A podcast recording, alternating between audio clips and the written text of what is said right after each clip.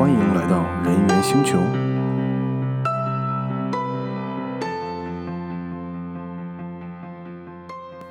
大家好，欢迎来到今天的人猿星球。不知不觉，我们已经做到第三十期了，连我自己都不太敢相信这个数字。毕竟从想做博客开始，大概是二零一九年四月份开始有的一个想法。但是呢，可能看过我公众号的人都知道，我犹豫了很久，其实就是在卡在自己这一关。呃，因为呃，如果你还没有看我的公众号啊，我的公众号是 Job Hunting Solution。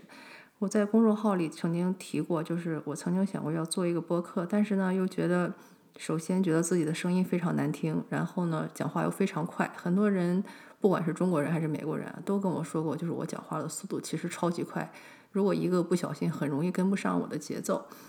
嗯，而且呢，你也可以听出来，就是其实不管说中文还是说英文，我其实都是有一点口音在，所以就是对自己的声音非常的不自信。嗯，而且呢，就是我也不懂这些音频编辑啊，或者是市场营销啊这些东西，嗯，所以就是自己卡了自己很久很久。到了后来呢，我那个很神奇的同学兼朋友 刘佳，就是大家都知道的跳一跳摘到的果子的两个主呃主播之一，他呢就很他就觉得这些事情都不是事情啊。他说：“你觉得自己的声音不好听，那你录完以后不要再听就行了。”嗯，视频这些东西你可以外包给别人。你看，像我就是我的这个搭档助理帮我做的。呃，然后呢，呃，至于我纠结的是录英文还是录中文，他说无所谓啊，中文一期，英文一期了。然后听他这么一说，你会觉得，哎，对啊，好像都不是什么大事儿啊。所以我就开始做这件事情。当然，中间也得到了很多人的协助，比方说像刘佳和朱怡请我去做他们跳跳摘到的果子的嘉宾，去给他们讲了讲面试啊。还有我的一个好朋友啊，张威。不久之后，应该你们也会听到他的声音。我跟他说了我的这个想法以后，我说我想认识一个会做音频的大神，他也就是非常豪爽的，正好就把他认识的一个音频大神介绍给了我。嗯，就那个女生叫林芝。之后我才知道，原来人家林芝根本就不是做音频的大神，而是做视频的大神。也就是说，音频这种东西在他看来真的是太小儿科了。所以就很幸运的遇到了一些啊帮我的人，然后也有很多人非常乐意跑过来当我的嘉宾，尽管他们自己很多人要么是高管，要么是自己创业，都忙得要死要活的，但是都非常非常的配合我的时间，所以我特别特别的感动。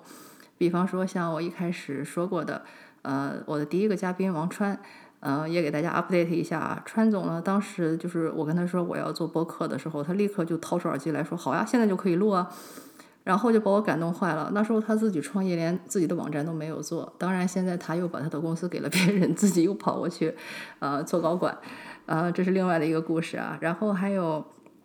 啊，像我的那个啊嘉宾 Mandy，就是那个目前为止听多听过的呃最多人的一期之一啊。他也是，就是他说好啊，那就下星期录啊。然后我就想，哎，这么忙的人居然有档期，那就赶紧把音录了嘛。然后录完以后，他才跟我说，他其实当时真的没有想到一个人可以在一个星期之内把一个从无到有的播客上线，所以根本就没有想到我真的能去提着话筒和这个呃消音器去找他录音。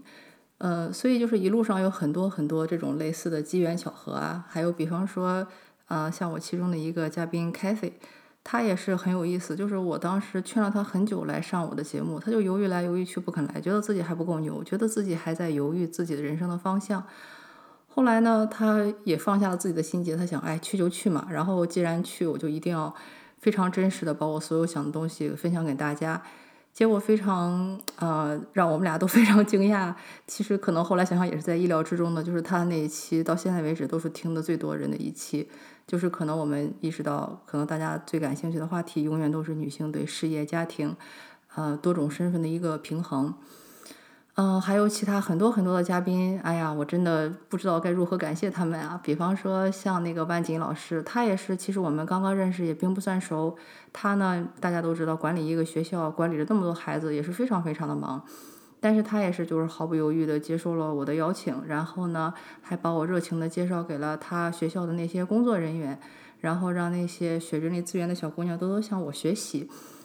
嗯，所以就是说，真的每一次的这个播客，你可能听到的只是四十分钟或者一小时或者一个半小时的内容，其实在后面我们可能录了很久很久。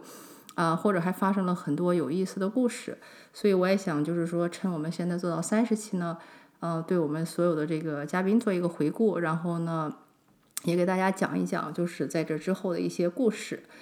我们刚才讲到了王川，然后呢讲到了万锦老师，然后讲到了 Mandy 和 Cathy，然后还有一些其他嘉宾的故事也非常有意思。还有比方说像我提到的沈迪，就是他之前是做 HR 金领，后来呢作为一个手工首饰的一个创始人，在上海开了自己的 Starfish 工作室。我们俩聊天的时候，其实聊了很多的事情，比如当时我们俩上学读书啊的一些事情，然后之后大家的这个人生道路一些改变啊，非常非常神奇的，就是说，嗯，他是帮我想到“人猿星球”这个名字的人，因为当时我们在同学群里闲聊啊，就有一个人就是问大家说，哎，大家说这个词儿怎么翻译比较好？然后沈迪就给出了几个翻译，我觉得就是相当的信达雅，我觉得哎。他好像中文非常好哎，然后所以当我想好了这个英文名 Human Plus Resources 以后，我就想，嗯，一定要让沈迪给我起个中文名。然后他就给了我人猿星球这个名字，我还真的非常喜欢啊，所以我就用了。用了以后呢，我又跟他说我想采访他，他也非常乐意。他跟我说，他觉得我们都是在一个创业的一个起步阶段，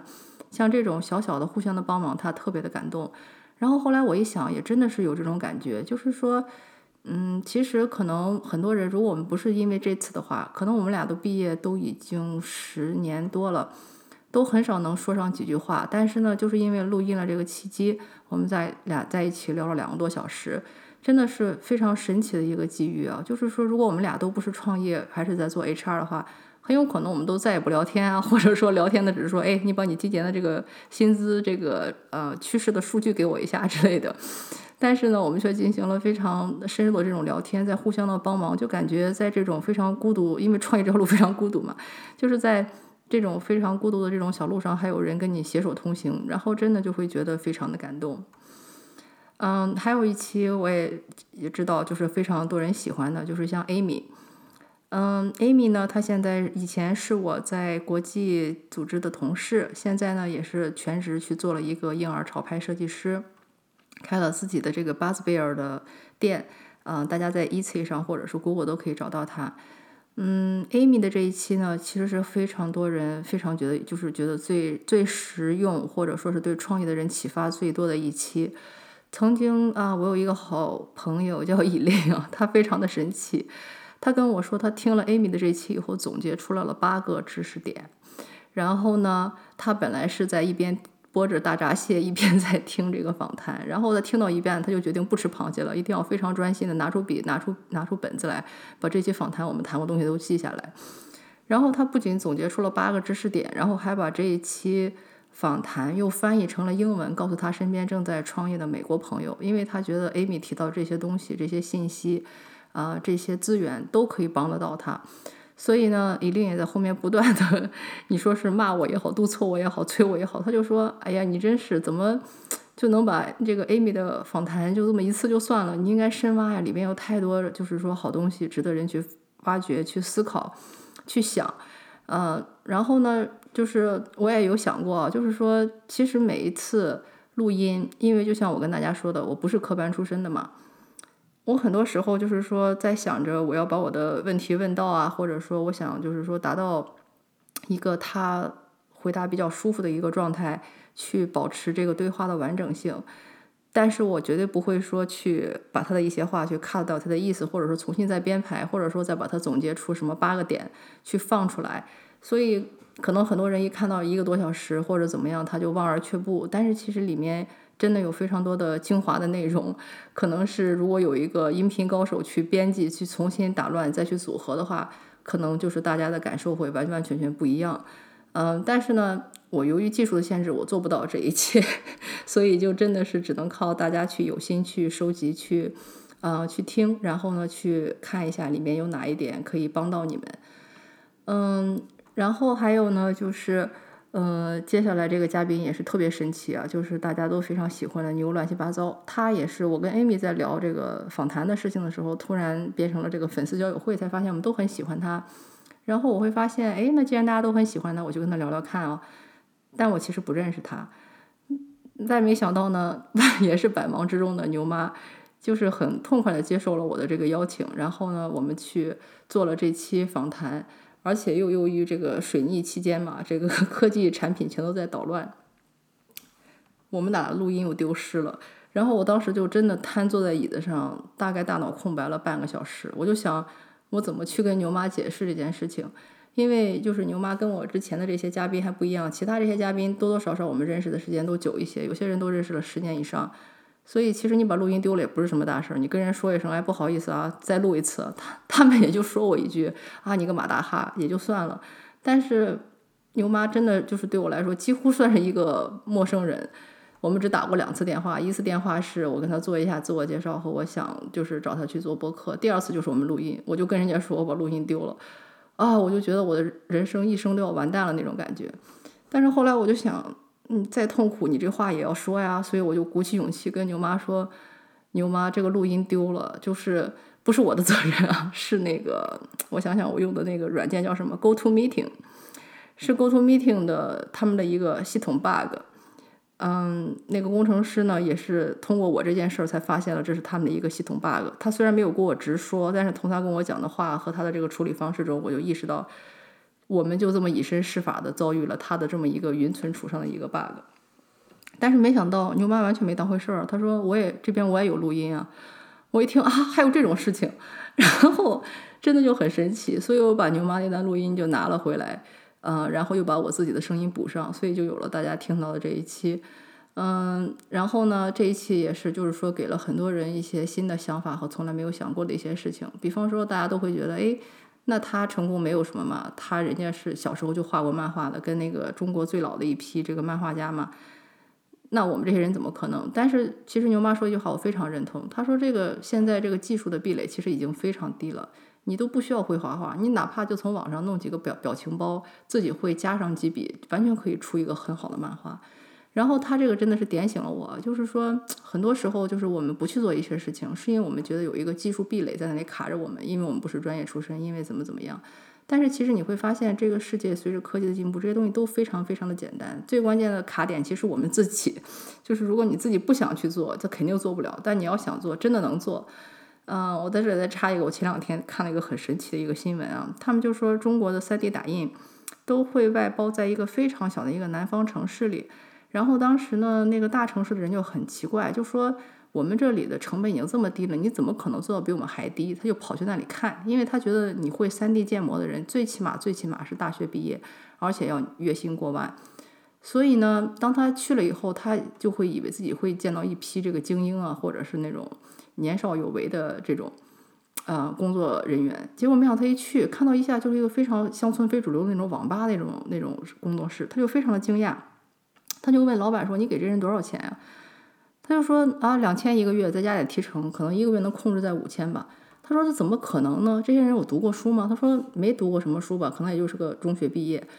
但是他们为什么能做这件事情？他们是从 B 站上学到了怎么 3D 建模。然后老板就不停的教他们，说总有笨的学不会的，也总有聪明的能学会的。那你把这个聪明的人带起来，他们就可以做这件事情。这就是为什么，就是三 D 建模这么一个别人觉得非常高大上、非常高精尖，在大城市找不到人来做的一件事情，可以在一个小地方被这些可能我们都会觉得啊。这个现在还有只有高中毕业的人吗？被这么一些人做了，所以你会知道，其实真的没有什么技术壁垒或者是什么专业出身这这一说会卡住你做某件事情。只要你想，只要有这个利益驱动，其实真是可以做。呃，然后我说完这个以后呢，下一个嘉宾又有点不一样啊，陶静，他是真正的技术出身的一个马工，但是呢，他又是一个非常不典型的一个马工。呃，因为他其实一直都是非常了解管理啊，还有市场的这些东西，也有自己呃连续的创业的几个作品，有一些在卖，有一些在跟人合作。嗯，所以我们俩的那次录音也是蛮曲折的。我们俩本来定在一个商场，然后呢，商场里会发现杂音太大。然后他说：“哎呀，其实我以前是搞录音的，我们这个必须要去一个那种封闭的屋子，啊，才可能没有那么大的回声。”所以我们俩想的 OK，那就去图书馆呀。结果那天又碰上那种百年不遇的大暴雨。哇，被浇的像溜汤鸡一样，跑进了图书馆，发现那个房那个小的房间要等好久。我们又试着在另外一个公开的地方录了一下，还是效果不行。然后没办法，就只能等那个小的房间、小的会议室可以啊。那我们俩就开始聊天。然后我们俩就开始聊到了他的一些职业规划上的一些事情，然后他才会说：“天哪，原来这里边全都是些 HR 的套路，我觉得我需要你的职业辅导。”我说：“你不需要，你就是那种非常非常少数的自己完全知道自己想去做什么，然后你自己现在缺什么，自己去把这些 missing piece 比上补补上的人。”嗯，所以那次的聊天也是采访的过程很漫长，然后呢。但是那一期内容也是很多人非常喜欢，还有一个创业的女生跟我说，她把那一期立刻就分享给了她在中国的团队，因为她非常希望大家都能听一下，然后陶静做的这些事情，然后实实在在的去运用到他们的这个业务上去。所以我觉得这就是我做这个节目的初心吧。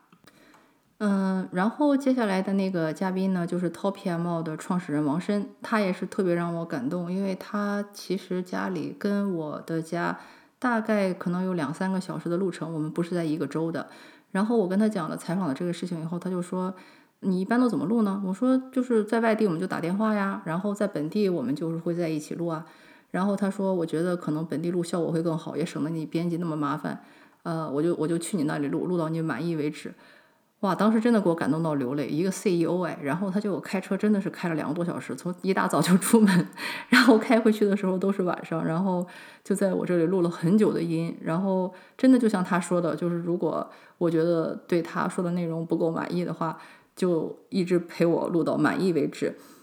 嗯，我其实对他没有什么不满意的，因为我觉得他身上的故事非常多，他的这个出发点也非常的感人。请大家记住，他是因为心疼他老婆当时做代购，所以才有了这个创业。所以这也给听节目的这个男同胞们一点启示啊，就是真的疼老婆可以成就一番大事业。嗯，我们再回到我们的访谈，我对他唯一不满的一点就是他这个人呢特别的谦虚，他不觉得自己做的是件挺厉害的事儿，所以呢有一件事情他巴拉巴说完了，我会跟他说。我们俩就是关了这个暂停键，我会跟他说：“你怎么可以这么说呢？你在我看来是一件非常大、非常了不起的一件事情，为什么在你这里就觉得好像没有什么了不起似的？”所以我一直在修正他这种非常直男、非常直接的这种价值观。嗯，但是其实他其实分享了非常多啊了不起的这些真知灼见啊。嗯，所以这一期大家也可以好好好的听一下，就是为什么就是你可以看到，这也是我上期里讲到的，就是。代购这件事情，大家可能要么自己做过，要么身边肯定有人在做，或者说他接触过，但是却很少有人说我可以把代购这个事情做成一个大的一个呃 business，就是说一个业务，或者是做成一个行业，做进行一个行业的一个改变。所以这就是我说的，其实很多时候我们的收到的信息都是均等的，但是你的一些三观呢，却让你做出了这样或者那样的一个决定。呃，所以我会觉得这一期会非常对大家有帮助。然后呢，嗯，之后就是周艾玛，周艾玛一期也是很神奇。本来呢，就是他被签证卡住了，没法回到美国，那我们就跨洋电话，然后也是遇到了无数的技术壁垒，但是我们俩就聊嗨了。聊嗨了以后呢，也对给他自己的人生进行了一个当头一棒。他说：“我一直觉得是我儿子很话唠，现在看来好像明明是我自己话唠哎。”嗯，而且非常神奇的是，我采访完这一期以后，我那个朋友以琳又找到我说。天哪，我觉得你简直是一个百宝箱，我想要的什么东西你都可以给我。正在找一个这样的童书创业者，你就给了我周艾玛。所以听到你的节目以后，我就去联系了他，然后我们俩又聊到凌晨两点。然后我就想，哎，真的，就是我就害得人家周艾玛每天晚上都睡不了觉。然后，呃，周艾玛之后，这个事情又有了一件非常神奇的事情，就是这个成卓会计事务所的这个创始人张燕。张燕也是我们俩在一次女性论坛中，我们俩呃就是认识了嘛。认识之后就是觉得他这个人非常的靠谱，非常的专业，非常的高效。所以我跟他，我们俩录完录音以后呢，我就觉得好像他身上的那种气场就感染了我。因为我这个人其实拖延症蛮重的，嗯，可能别人看不出来，但是我自己知道我拖延的很厉害。但是呢，那天跟张燕聊完以后，我就觉得好像她的精神感染了我，然后我就在一个多小时之内就完成了录音，并且把它上线。所以可能张燕在下午在外面做事情的时候，我跟她说：“张燕，录音上线了。”然后张燕自己也吓一跳，说：“你也太高效了。”我说：“真的不是我高效，我觉得是你的气场感染了我，让我也变得高效起来。”嗯，但是这次谈完以后呢，也是有很多人就是说知道了张燕，有几个会计小伙伴呢，比较初级的那种啊，会计的专业的学生也好，或者是工作人员也好，他们去联系了张燕，然后得到张燕非常有用的职业上的帮助。然后呢，同时也有一部分人去联系了张燕，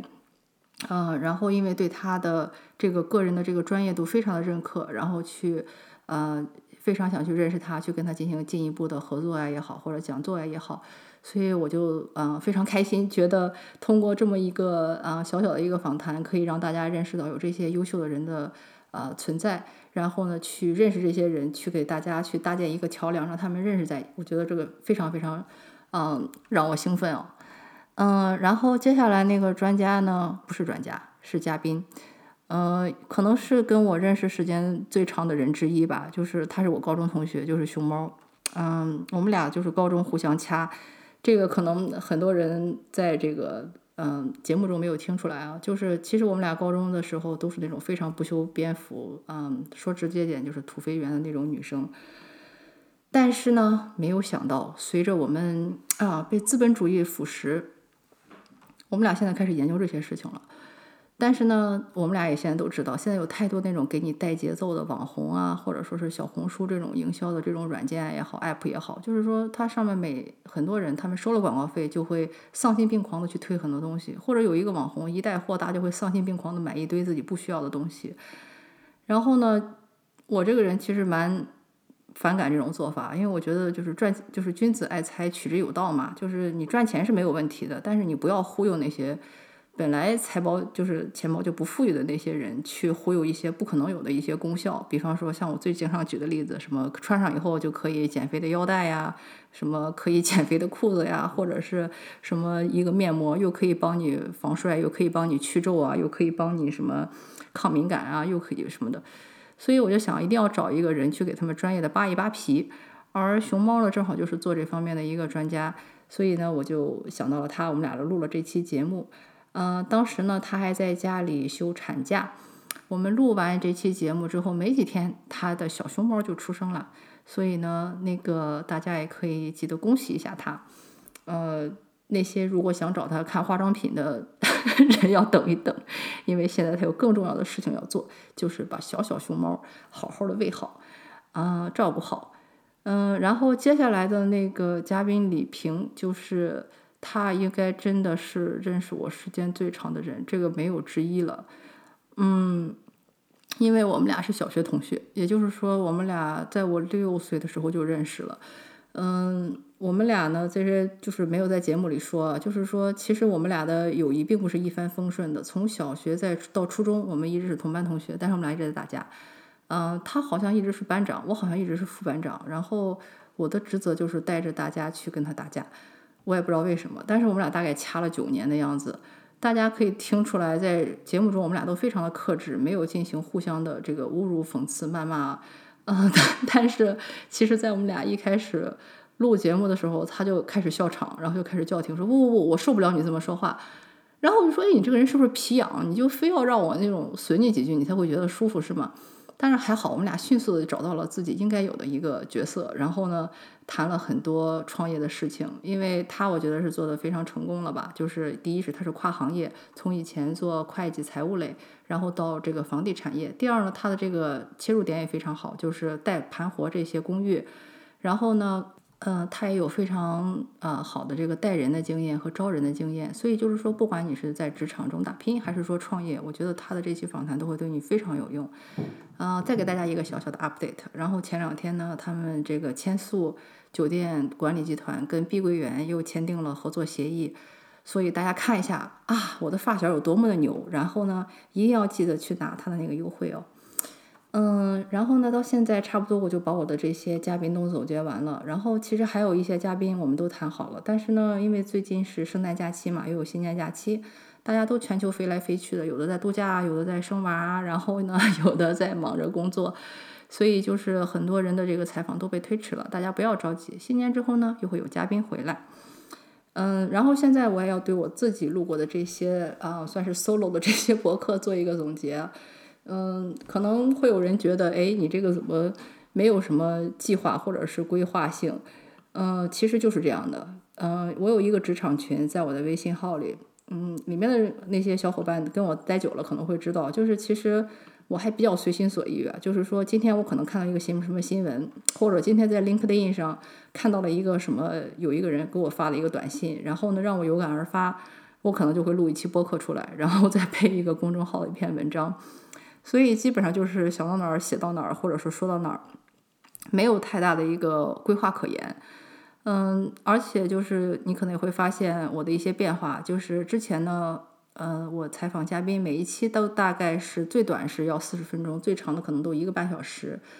嗯，不光是就是说要耗费我和嘉宾大量的时间，然后后期的编辑也非常让我头疼，所以这个事情也让我就是望而却步过，也想过退缩啊。但是后来呢，又是非常神奇的这个凯瑟啊，他就用一句话点醒了我。他说：“你其实完全没有必要录这么长时间啊，你只要把一个小的事情讲透，五分钟也可以，十分钟也可以，你干嘛要给一个自己一个这么大的一个压力去做这件事情？”然后真的，我就觉得他就像他跟刘佳都是就像一个小灯泡一样，就啪一下把我点燃。我说：“对哦，我干嘛要这样呢？我干嘛不就是说利用这些碎片时间，把我自己想跟大家分享的分享好，而且一次就讲清楚一个点？其实反而说可能会用几个小时去讲透一门课。”大家吸收起来可能会更容易一些，所以你也会发现最近这几期呢，我的节目都会尽量的控制的时间非常短，好像最短的一个可能只有七八分钟的样子。嗯，这样的话呢，的确对我来说是一个非常大的一个心理压力的一个释放。呃，然后呢，也可以更好的让我去呃把这件事情持久的做下去。所以呢，这个就差不多是我二零一九年人猿星球这个节目的总结。嗯，然后呢，我也想跟大家趁这个机会说一句谢谢，就是不管你是我曾经的嘉宾也好，还是你现在的现在的听众也好，嗯，我都非常感谢你的时间和你的支持，然后让我这个节目一直走到现在。嗯，截止到现在为止，我的这个人猿星球的节目点击率应该已经超过了一万，具体多少我不太清楚啊，因为只有几首，嗯，只有喜马拉雅和。呃，Fireside 上面有 track，其实像苹果啊，还有其他一些平台上的数据是没有的。嗯，所以呢，我还是嗯，虽然又要自自嘲一下，可能又是这个史上粉丝数目最少，也没有什么人在啊评论留言的一个节目，但是还是非常感谢大家的支持。嗯，然后呢，我也想跟大家说，既然二零一九年都到了最后一天，我也希望大家呢可以好好的总结一下自己二零一九年做过了哪些事情。你会发现呢，其实很多事情，只要你坚持做下去，我想，如果要做播客的话，应该没有人比我起点更低了。因为我真的是除了专业知识以外，什么都没有：一没有声音，二没有受过播音的专业训练，三不懂音频编辑，四不懂市场营销，五就是我连买喜马拉雅上的广告都买不好，就是买完以后过期了，发现没有推出去之类的。所以我想，应该不会有人比我起点更低了。然后。那我既然都可以做成这个样子，也没有做成什么很好的样子。我相信，如果你想做一件事情，而且真的去做的话，肯定会做的比我好的。嗯，还有就是，我想跟大家分享一个非常非常关键的事情，也是我上星期跟大家分享，就是我跟我那个 VIP 客户在卡困吃饭的时候谈到一件事情，就是我觉得很多中国人，尤其是这个女生啊，都是从小就是被完美主义给困住了，就是我们总是想说把一件事情做到非常好再去做。如果这个事不够好，我们就不想去做这件事情。但是其实这个是一个非常不好的一个习惯，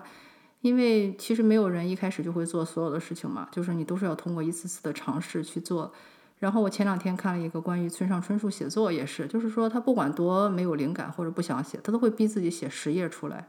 然后再不停的去修改。所以你可以想到，就是说一个大师级的一个作者，他都要这样去做的话，更不要说我们这些。天赋非常普通，然后呢，呃，所有也非常普通的一些普通人，就是说，你真的没有必要给自己那么大的压力，或者说自己带一个很强的一个偶像光环，你就去做就好了嘛。然后做完以后做的不好可以逐步修正啊，然后音质不好可以调整啊，然后呢，讲话可以去练呀，然后这个所有东西都是可以学的嘛。你想一想，那些接近于盲流的人都可以学会 3D 建模，这个世界上还有什么事情不可能呢？所以这个就是我想跟大家分享的2019年最后一期《人猿星球》的心得。好啦，非常感谢你的收听，我们2020年再见，新年快乐！